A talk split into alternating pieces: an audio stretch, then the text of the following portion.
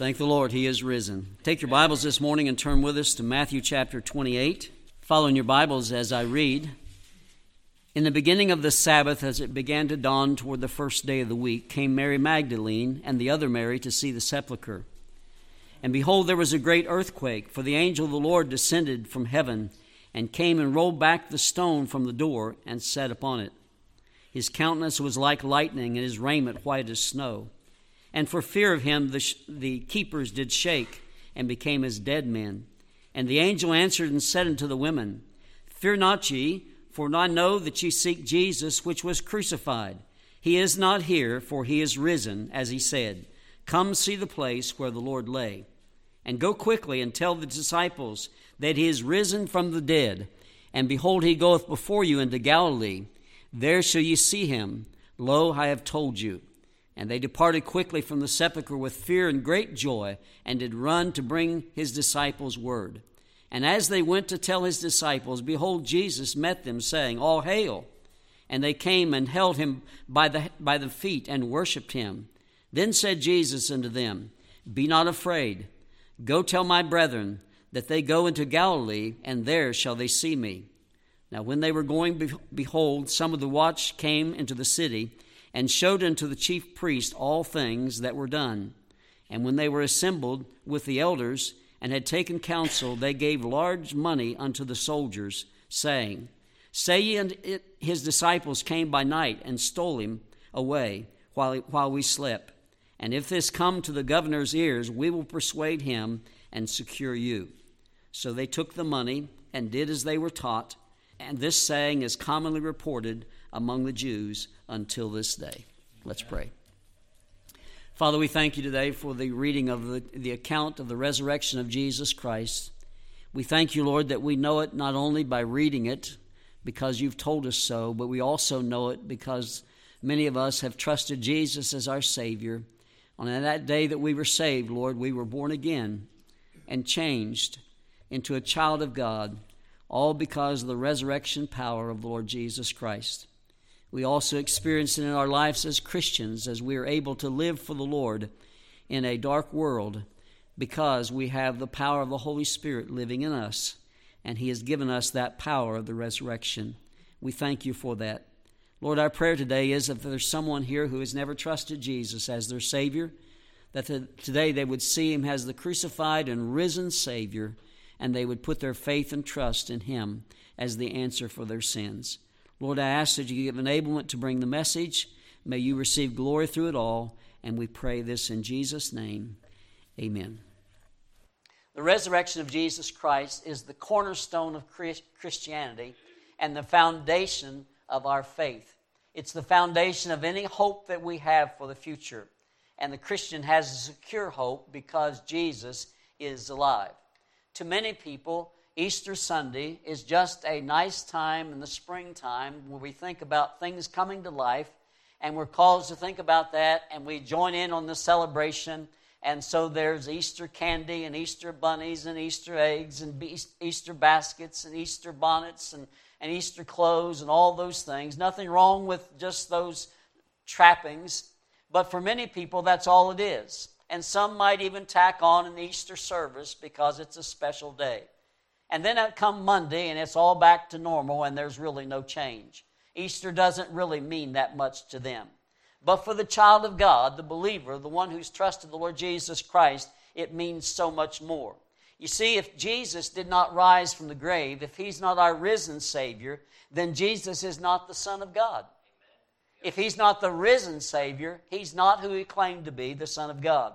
If he's not the risen Savior, the Scripture is not true because the scripture prophesied in the Old Testament that he would rise, and in the New Testament it told us that he would rise. Jesus told them several times, and then he did rise, and the whole message of the gospel throughout the rest of the New Testament is because Jesus rose from the grave. And so if Jesus did not rise, you can throw your Bibles away. They're no use because they're not true. Jesus is alive, and, and the scripture uh, is true because of that. If Jesus is not the risen Savior, we will not be resurrected ourselves and we will not have a new body someday. If Jesus is not the risen Savior, you have no hope for the future because you will not rise from the grave. The grave will be your final resting place, and that'll be the end for you, and you'll never rise again if Jesus is not the risen Savior. If Jesus is not the risen Savior, we as Christians have no high priest through whom we can pray. We have no high priest intercede for us. We cannot have the privilege of praying because you don't have the right to pray. Nobody has the right to pray unless Jesus is risen and he's seated at the right hand of the Father making intercession for us who believe on him. If Jesus is not the risen Savior, we do not have the power to live for Christ. You cannot do it without the power of God living in you, and a Christian could not live for Jesus if Jesus is not the risen Savior. If Jesus is not the risen Savior, it's really like this we have no Savior at all. If Jesus is not the risen Savior, you are yet in your sins, as the Scripture says. If Jesus is not the risen Savior, our future will be eternity in hell, not eternity in heaven. If Jesus is not the risen Savior, our departed loved ones have died in vain, and they trusted, they said they trusted the Lord Jesus Christ, but you'll never see them again if Jesus is not risen from the grave. If Jesus is not the risen Savior, our faith is vain. We are yet in our sins. As the Bible says, we are of all men most miserable. But I thank the Lord today that Jesus is risen from the grave. He's alive. He's the risen Savior. Now, how do we know that? We know that because the Bible tells us so. And I believe the Bible. The Bible says He is the risen Savior. So Jesus is the risen Savior. And so I want us to look at some things this morning about His resurrection. Six things we're going to mention today about the resurrection of the Lord. The first one is this the person of the resurrection. Now, just who is this Jesus? Well, I want to mention two things that are very important. He is the Son of God, first of all. He is the Son of God. Jesus is deity, He's God. Jesus is not just a man that lived one, one time many years ago and was a great teacher and, and has had a lasting influence through all these, these years. That's not the Jesus we're talking about. Jesus is the Son of God. And he is, there has never been anybody like him. He is the Son of God. Now, he proved that by his life. The things when he walked upon this earth, he proved that by what he did. He healed the sick. The Bible says he healed the, the man with palsy. He healed the man with epilepsy. He healed the man with leprosy. He made the dumb to speak and, and the deaf to hear and the lame to walk. And he made it the blind, the blind to see. He did all those things. There's nothing too hard for him. Jesus is the one who healed while he was here. Only the Son of God could do that. Jesus did that. He proved that he was son, the Son of God. He cast out demons. Demons are spiritual beings and they have power. But the Bible says Jesus is greater than all those, and he proved he was the Son of God. When he met people possessed by demons, all he had to do is speak the word, and they fled. They were afraid because Jesus is the Son of God. Jesus is the Son of God, and he, proved this by ruling over nature. You see, son of, the Son of God is God, and He can rule over nature. And Jesus did that. One time the disciples were out on the sea, and the storm came up, and they were afraid, and Jesus was asleep in the boat. He wasn't afraid, but they were afraid they were going to lose their life. These were seasoned fishermen. They had been through storms before, but this was one that frightened them, and they woke Jesus and said, Carest thou not that we perish? Jesus got up, and what did he do? he rebuked the wind and the waves, and immediately the wind stopped, and not just the wind, the waves stopped. Now, it's one thing to stop the wind, but it takes a while to stop the waves, but not if you're Jesus. and he stopped the waves. You see, he rules over nature. He also walked on the water, you remember. Uh, Jesus did that. How could he do that? He's the Son of God. He can do anything. Jesus is the Son of God. The Bible also says he had control over animals. Uh, do you remember that? Uh, Jesus rode into Jerusalem. Uh, last Sunday was Palm Sunday, and uh, Jesus rode into Jerusalem. There were two donkeys that day, the Bible tells us. There was the mother donkey, and then there was the, the, the colt. The colt, the gospel tells us, was a male donkey. And Jesus rode on the male donkey. So if you have a correct picture of the, uh, of the coming of the Lord into Jerusalem on Palm Sunday, there wouldn't just be one donkey, there'd be two there'd be Jesus riding on the colt and then the mother donkey walking along beside it. But that mother donkey walking along beside of that would not been that enough to make that colt behave because that colt had never been ridden on before. Now, if you take a, a colt that's never been ridden before, I don't care if its mother is walking along the side of it, it's not going to be too happy about you getting on its back. But it didn't bother that colt because Jesus was on his back. The creator of the universe, the creator of the, the, the one who made the, the donkey, the colt, uh, he was on his back. And so he walked right in. Remember, Jesus had control of fish too. Remember one time he told Peter, Peter said, Lord, they're asking about tax. What am I supposed to do? He said, just go down to the sea and cast in a hook. You'll get a fish and you pay the, pay the tax with that. Peter went down there. He threw a, line with a hook into the water, and lo and behold, a fish came up. What did that fish have in its mouth? It had a coin. Now, Jesus, the Creator, has control of all animals, and He made that fish go get the coin, and then He made that fish want to get on the hook, and with the coin still in his mouth, and, and when Peter got the fish, there was the fish with the coin. How did that happen? Jesus made it happen. He can do anything. He's the Creator God, He's the Son of God. He proved that when He lived on this earth. He also proved it when he fed the multitudes and, uh, and did other things. You remember, he, th- there was a feast he went to, or wedding, the wedding at Cana, and they ran out of wine. And uh, so they didn't know what to do. And Jesus said, Well, just fill those pots up with water. And he made the water into wine. Now, was that hard for him? No, he's the Son of God. He does that all the time, by the way. You, you go out this road out here on 22, and there's that vineyard, and uh, they have vines up there where the grapes are. What happens every year on those grapes? Water turns into wine, water turns into grape juice. What do you mean? Well, God sends the water, God made the plant, God made the water go down and come up through the plant and produce the, the grapes that had the juice. Jesus does that all the time. But this time he just bypassed the vine in the middle and he just made the water into wine. Jesus can do that. He's the creator creator God. He took five loaves, five loaves, which is five biscuits and two fish, and he fed 5,000. Now that's a big task, but it wasn't just 5,000, it's 5,000 men. In those days, they didn't count the women. Sorry about that, ladies, but they didn't count the women. It wasn't just the, the 5,000 men, it was the women and plus women and children. So there were many more thousands probably. Jesus fed with just five little biscuits and two fish. He multiplied it. He can do that. He's the Son of God. Then, shortly after that, there was another occasion. There were 4,000 men plus women and children, and he fed those with seven loaves and a few fish, it says. And Jesus fed them all. You see, Jesus can do anything because he's the Son of God. He proved he was the Son of God because he raised the dead. There were three occasions he raised the widow of Nain's son, he raised Jairus' daughter, and then he raised Lazarus, who had been dead four days and he raised him from the grave. There is nothing too hard for the Lord, and Jesus proved he was the Son of God. The person of the resurrection is the Son of God, the Lord Jesus Christ, but he's also the Savior of man. The Bible says he came to this earth to seek and to save those which were lost.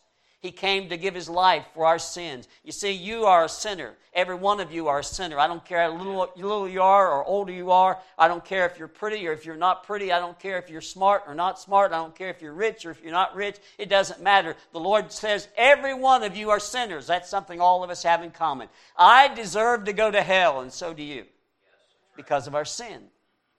But Jesus came to pay for our sins. And on the cross of Calvary, He paid for all of our sins. And so, this one we're talking about, the resurrected Savior, is the one who, who is the Savior of mankind. The reason He came to this earth was to take your sin upon Himself on the cross of Calvary, to take the wrath of God that you deserve and I deserve uh, for our sins, take it upon Himself, pay it completely, and then rise from the grave as proof that it was all paid for. That's the resurrected Lord. He's the Savior of mankind.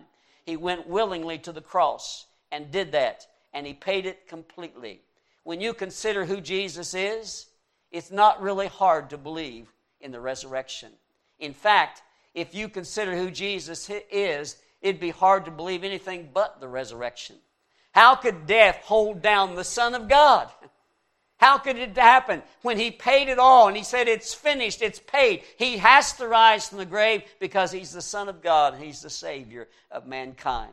Therefore, because of who he is, by the way, if he can handle everything that was against him and your sin and all the sin of the whole world, if he can handle that in a moment of time on the cross, he can handle your problems. He can handle my problems. And we can bring them to the Lord no matter how big they seem. And we can say, Lord, please help us. And He is able because of who He is, the person of the resurrection. Also, the providential timing of the resurrection. The Bible says the first day of the week. You see, when Jesus was born, he was born under the law. The Bible tells us in Galatians 4, verse 4 In the fullness of time, God sent forth his Son, made of a woman, made under the law. Jesus lived under the law. During his lifetime on this earth, he obeyed every law of the law. He obeyed it all. He never sinned one time. He was all, the perfect one, and but he was born under the law. He always did everything that he was supposed to do in accordance to the law, because Jesus was without sin. He could not do anything wrong, and so he fulfilled the law. The Bible says when he died, he died on Friday. And I believe there's I know there's controversy. Some people say he died on Thursday, and they do it all because of, of what what was said about Jonah and three days and three nights. And, but uh, back in those days, they considered a part of a day a whole day, and I really believe Jesus was died on Friday, and it proves out in the Scripture if you'll search it. But uh, it doesn't matter whether you believe that or not. That's not the point. But the point is, it, he did he did die, and if he died on Friday, which I think he did, then he died, and when he said it's finished, it was still Friday. And he said, It's finished. I've finished my work. Reminds me, you know, of creation. Six days, and he finished his creation and he rested on the seventh day. Well, according to the law, you could not work on the Sabbath, which was Saturday. Jesus died on Friday. He rested on the Sabbath. He did not work. But then, after that was all over, he arose on the first day of the week. He arose on Sunday, what we call Sunday. He arose, and uh, Jesus, Jesus planned it that way that he would do his work, he would finish his work according to the law, and he would not work at all about paying for our sins on the Sabbath. He rested during the Sabbath, and then he rose again on the third day. Yes, God has a plan, and he fulfilled that plan he did it just like he said he would do it, and ever since that, we've been, we've been worshiping the Lord not on Sabbath, not on Saturday, but on the first day of the week. And that was true in the New Testament. After this happened, they began to meet on the first day of the week. Why? The law was fulfilled. Jesus fulfilled that. We're not under the law. We don't meet on the Sabbath. We meet on the first day of the week. That's this day because Jesus rose from the grave. Now, the next thing I'd like for us to notice is not only the timing of the, of the resurrection, but the power displayed at the resurrection. Now, what power was displayed at the, res- at the resurrection? First of all, there was power over death. Verse 6 says, He is risen. A wonderful, wonderful statement. He is risen. That's why we respond. He is risen indeed. He is risen. Jesus rose from the grave. He had power over death. Death could not hold him because he finished paying for our sins and he was buried as proof of his death, but he had to come alive. And so after resting that seventh, that seventh day, he arose from the grave and Jesus is alive. What does that mean? That means he came out of the grave clothes. You remember later, the disciples went in and they examined. I think these two ladies in, in Mark and Matthew 28 saw it too, because he said, Come see the place where the Lord lay. And I believe they saw the same thing the disciples saw later, and that is they saw the grave clothes laying there. Just laying there collapsed. They, they, were, they were wrapped like mummies in those days, and so it wasn't unwrapped so he could get out. They were just laying there. In other words, he came through the grave clothes. He was resurrected. He came through the grave clothes. The napkin that was about his head, it was laid over by itself and, and folded up, laid there. And that's what these ladies saw too. He is risen. He's alive. He conquered death. He came forth out of the grave. And by the way, when they rolled away the, the, the stone, it wasn't Jesus rolled away the stone. The angel rolled away the stone. And why did he roll away the stone? So they could see what was inside, that Jesus wasn't there. Jesus came through the stone, just like, remember, he later met with the disciples and he appeared in the room, the doors being shut, the Bible says. He walked through the wall. He didn't need to open the door. He had a glorified, resurrected body. Now, the Bible says we're going to have a body like that, some, that someday. I don't know about you, but I'm sort of looking forward to that, walking through that first wall. it's going to be interesting. but uh, that's what Jesus did. And he, so he came out of the tomb. He was alive. He conquered death. He also had power not only over death, but he had power over man. The Bible says on that day that there were soldiers guarding the tomb. You remember the Romans uh, sealed the tomb, and then they guarded it with the soldiers. It's interesting what Pilate said. You, know, you have a watch, uh, do the best you can.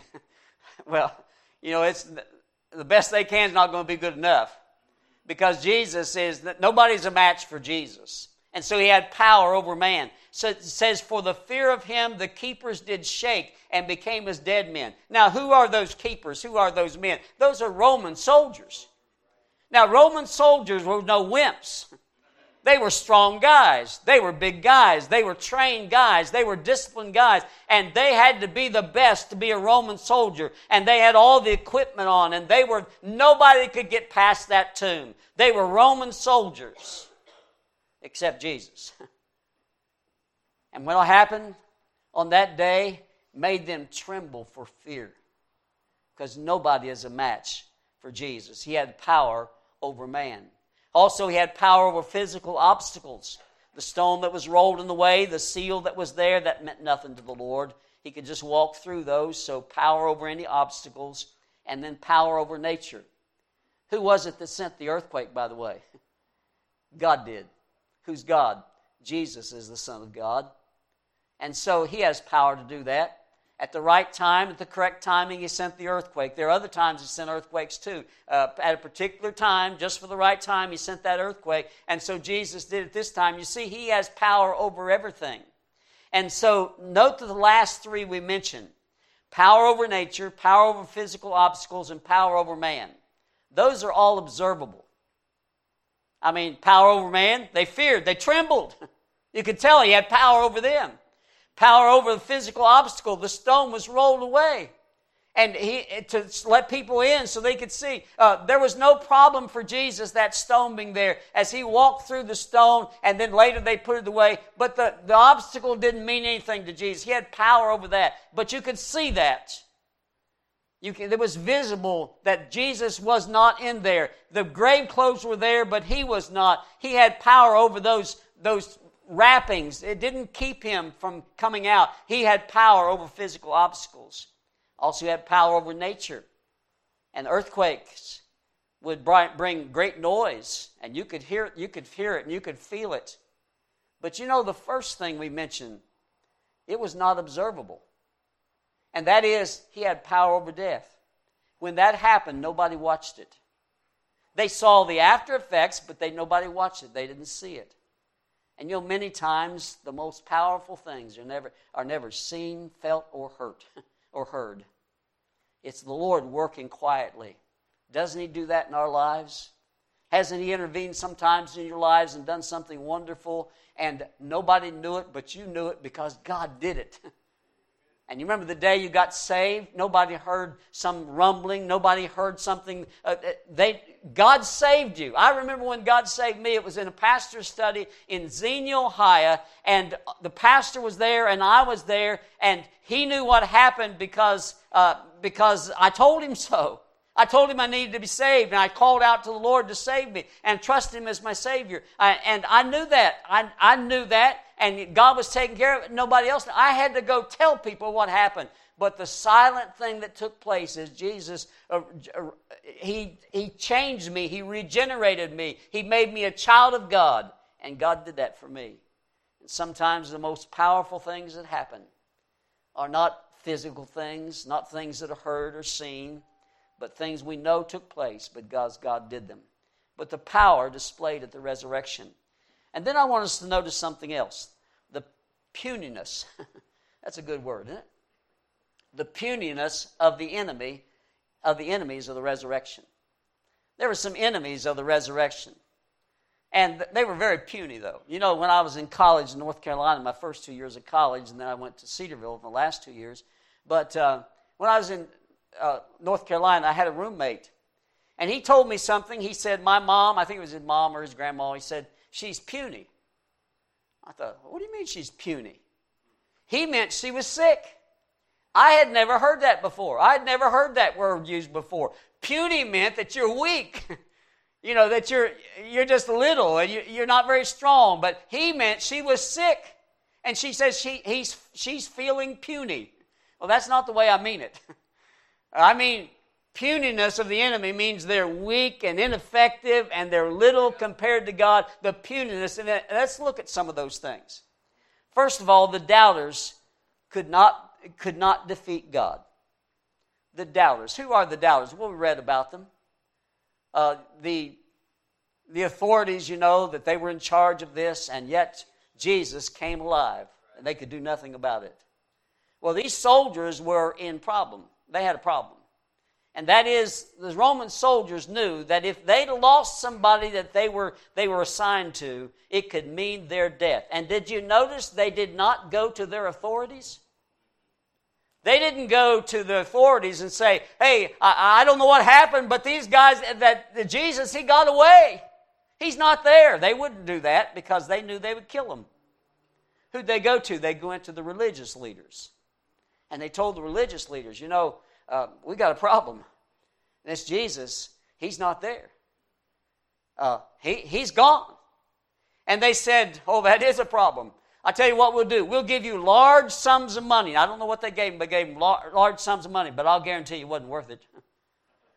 they gave him large sums of money, and uh, they were to lie about it and say his disciples came by night and took him away while we were asleep. Oh, you would never tell your authorities that. You're not supposed to sleep on the job. But these authorities, the Romans and these, uh, these Jewish priests and all, they had some, they had some uh, inner workings among themselves. They made deals. And, you know, I'll scratch your back if you'll scratch mine. And they said, look, you take this money and you lie about it and you say the disciples came by night and took him away. And uh, if they come to us and question us, we will save you. We'll make sure we make an explanation so you get out of it. And so they took their money and they spread the lie. And, and this text says it's been, been going around all, all the time after this. And people still tell that lie. Well, Jesus didn't uh, do that. He, his body wasn't stolen. He came out from the grave victorious, but they said he's lied. Well, did that work? I mean, did that defeat Jesus? Oh no. That was a puny thing, you know. That was a, that was an excuse, but it really didn't work because since that time there have been millions and millions of people trust Jesus Christ as Savior, probably billions through the, since that time.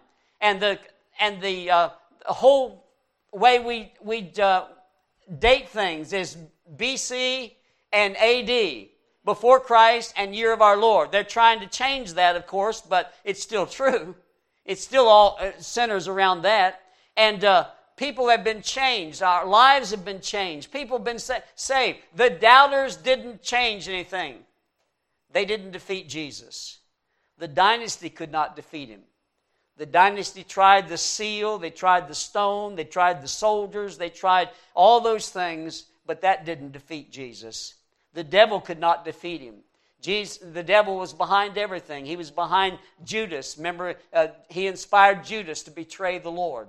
He was behind the, the, the priest he was behind all those religious leaders who were trying to do away with the Lord. He was behind the Roman soldiers. He's behind the Roman authorities that put the seal on there. He was behind all of this, but he was defeated. And so the devil did not defeat the Lord. Death could not defeat him. You see the puniness of the enemy. Any enemy that came against Jesus was considered nothing. As far as Jesus was concerned, he could handle it. And I remind you, the problems you have in life, I don't know what problems you're having right now, but you've come into this auditorium this morning, and no doubt there's some people with some heavy burdens on them. I guarantee you, God can handle your problem. God can handle it. And rather than you just trying to solve everything yourself, turn it over to the Lord and He can handle it because the, the enemy's, de, enemy's designs are always puny in God's sight. He can take care of it. They're little compared to Him. But then another thing I'd like to mention about this account today is the preeminence of the gospel. I noticed something as I was reading this that uh, I think is very interesting. And do you know the first time the gospel was ever preached? Do you know the first time the gospel was ever preached? The gospel is what took place. I mean, before they told what was going to take place, but the gospel is uh, I delivered unto you that which I also uh, heard, uh, what the Lord gave him, Paul said, how that Christ died for our sins, past tense. He was buried and he rose again the third day, and he says that's the gospel death, burial, and resurrection of Jesus Christ. Where's the first time the gospel was preached? The angel preached it. The angel preached it. Look at verse 6. It says, He is not here, for he is risen. I'm sorry, let's go back to verse 5. And the angel answered and said to them, Fear not ye, for I know that ye seek Jesus, what? Which was crucified. He is not here, for he is risen. That's the gospel. The, the angel preached the gospel the first time. He said, Jesus, who is crucified, he died for you, he is risen again. That's the gospel. And I noticed the preeminence of the gospel at this, at this, this time. And that is, this was the message this was the message. Now, the angel could have told other things, couldn't he? The angel could have said, I want to tell you about my power when I rolled that stone away. I want to tell you that that seal was no match. I broke that seal, no problem. I rolled that stone away. But he didn't tell that. He didn't tell about, oh, you should have seen this spectacular display of that earthquake that took place. He didn't tell about that. He said, I have a message for you, and that is Jesus Christ died, He was crucified, and He has risen again. And my friend, that's the preeminent message today. And that's the greatest message you'll ever receive is that Jesus died for your sins. He was buried, and He rose again the third day. He died, He was buried, and He rose. That is the gospel. And because of what He did, if you'll believe that, if you believe that He did that for you and put your trust in what He did, you can be saved. And you can be a new person. You can have, you can be assured of a home in heaven. You'll go to heaven someday because Jesus died for your sin. Some people have the idea, well, I'm, way I'm going to get to heaven is I've got to be good enough. I've got to work and I've got to do this and that. I've got to turn over a new leaf. I've got to change some things. And I've got to be what God wants me to be if I'm ever going to get to heaven. Problem is, you'll never make it because you'll never clean up that much. Because after all you've done, you're still a sinner. And if you could go from this moment in your life to the rest of your life, if you live to be 100, let's say you're 40 today, and you live 60 years of perfection, which is impossible to do. But if you could, guess what you'd have what happened? At the end of 60 years of perfection, you'd go to hell. Why? Because you had 40 years of sin that you couldn't do anything about. You couldn't pay for it. You couldn't wipe it away. It's on your account, and you would go to hell. So the way to heaven is not through good works, it's through trusting what Jesus did for you. Because Jesus died for all your sins. If you live to be 100, He died for your sins from the day you were born until the day you died, 100 years of it. If you're 50 today, or 30, or 20, or whatever, Jesus died for all of your sins, from birth till death. And he paid for all of it on the cross of Calvary because all your sins were future at that time. And he paid for your sin on the cross of Calvary. He took that punishment you deserve. He paid for it so you could be free. And his resurrection was proof it's all paid for. If he did not rise, it's not paid for. He's still paying. But if, he's a, if he rose, which he did, then it's all paid for. And all he says you have to do is believe that and receive him as your Savior. Have you done that? Has there ever been that time in your life when you truly trusted the Lord as your personal Savior? And then finally, we notice something else, and that is the, prom- the, the proper response of the believer to the resurrection. The proper response of the believer. I mean, if you're truly a believer, here's what you've done. Those days, those people, when they were confronted with this, what did they do? First of all, they believed. The Bible says in verse 6 Come see the place where the Lord lay. The angel's saying, Come and see, believe. You've heard about it. He told you he was going to do this, even though it might not have registered, but you, you were told about it. Come and see, believe. And the Lord says that to us. If you're truly a believer, you've done this. If you're not a believer yet, you need to start here. And that is, you need to say, Look, I'm confronted today with the resurrection of Jesus Christ. I believe that. I believe He died for my sins. I believe He rose from the grave.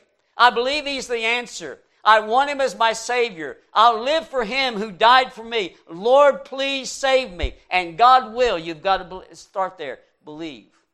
And so He says, Come see the place where the Lord lay. Believe. And then he, the next response is rejoice. The Bible says in verse 8, they departed with fear and great joy. They departed with fear and great joy. Well, why fear? Well, they just met the angel. they just observed all this. They just observed a stone rolled away. They just observed empty grave clothes. They just, they just talked to an angel, a messenger from heaven. That, no doubt there was a little bit of fear, but also they were rejoicing. They were happy. And if you trust Jesus as your Savior, if you believe, you will rejoice. Now, I notice in this passage something interesting, and that is in verse 10 the Lord took away the fear and left the joy. They departed with fear and great joy, and then they said, Be not afraid. So get rid of the fear, but you leave the joy. That's the way we are as Christians. If you truly believed, you're, you're rejoicing in what Jesus did for you. That's why Easter is a special day for you because it, it's, it's just the day we remember Jesus is alive.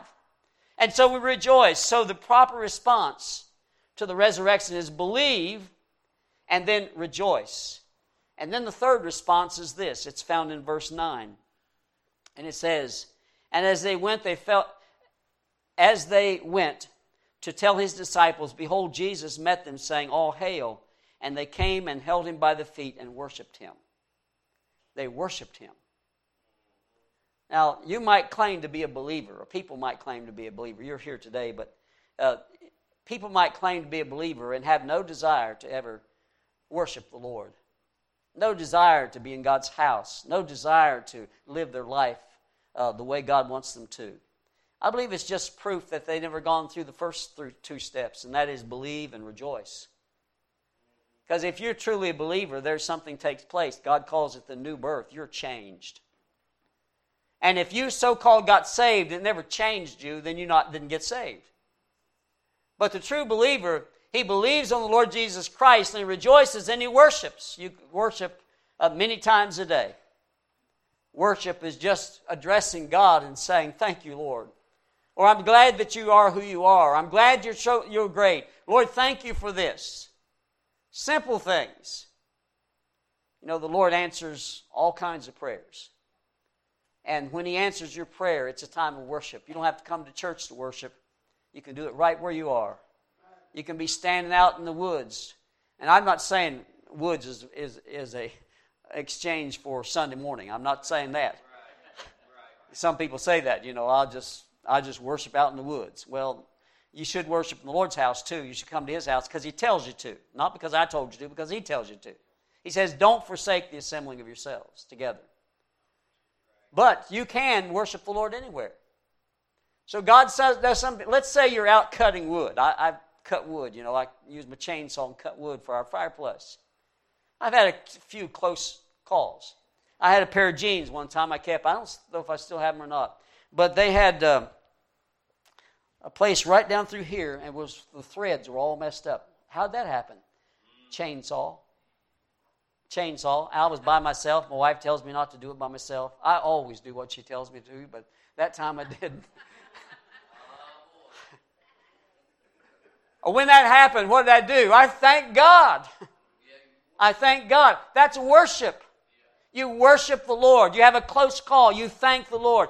You're going down the road and somebody comes in front of you and they just missed you. I mean, they, they cut you off or they came out from a stop sign and they just missed you. What should your first response be? Oh, you fool, why'd you do that? No, your first response should be, Thank you, Lord. And you worship. You worship the Lord. And when we come to the Lord's house and we sing songs of praise to Him, down in our hearts we should be saying, Thank you, Lord and we worship him. He lives. Thank you that you live. And they worshiped. But then there was another response they had, and we find it in verse 10. He says, and, and Then said Jesus unto them, Be not afraid. That's where he took away the fear. Go tell my brethren. Go. Believe, rejoice. And then he says, Believe, rejoice, worship, and then go tell. Go tell other people.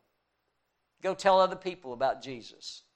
It's our responsibility, it's our privilege to tell people about the Lord Jesus Christ. I encourage you to do that. Take some tracts, put them in your pocket, and always have them available.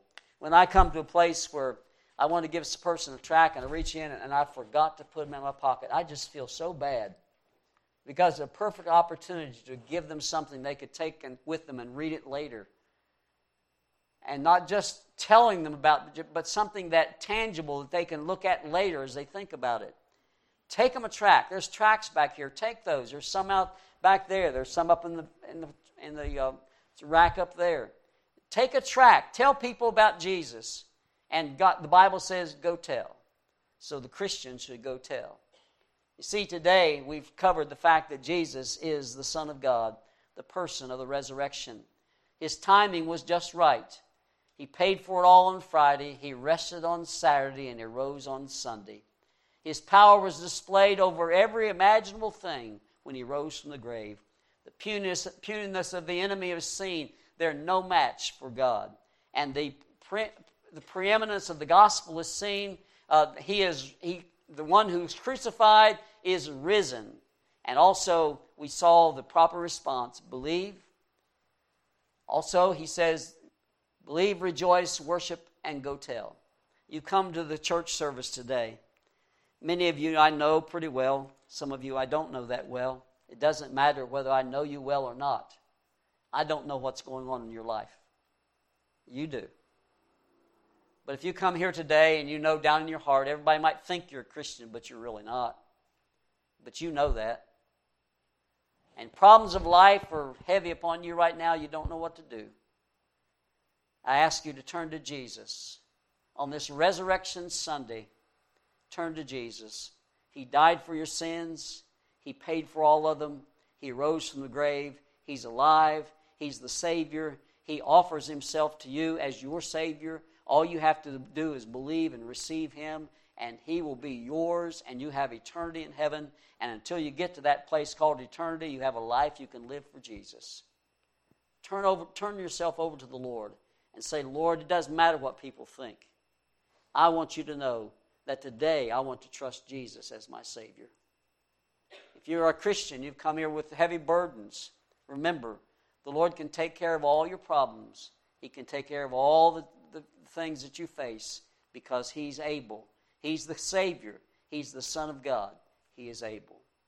Thank the Lord today. He is risen. Let's pray. Father, thank you today for reminding us again of this old truth that we all know. But we need to be reminded of, Lord, that Jesus, our Savior, paid for our sins, but then He rose from the grave. Thank you so much that you did that for us. If there's somebody here today without Jesus, as we give the invitation, help them to come and put their faith in you today, we pray. In Jesus' name.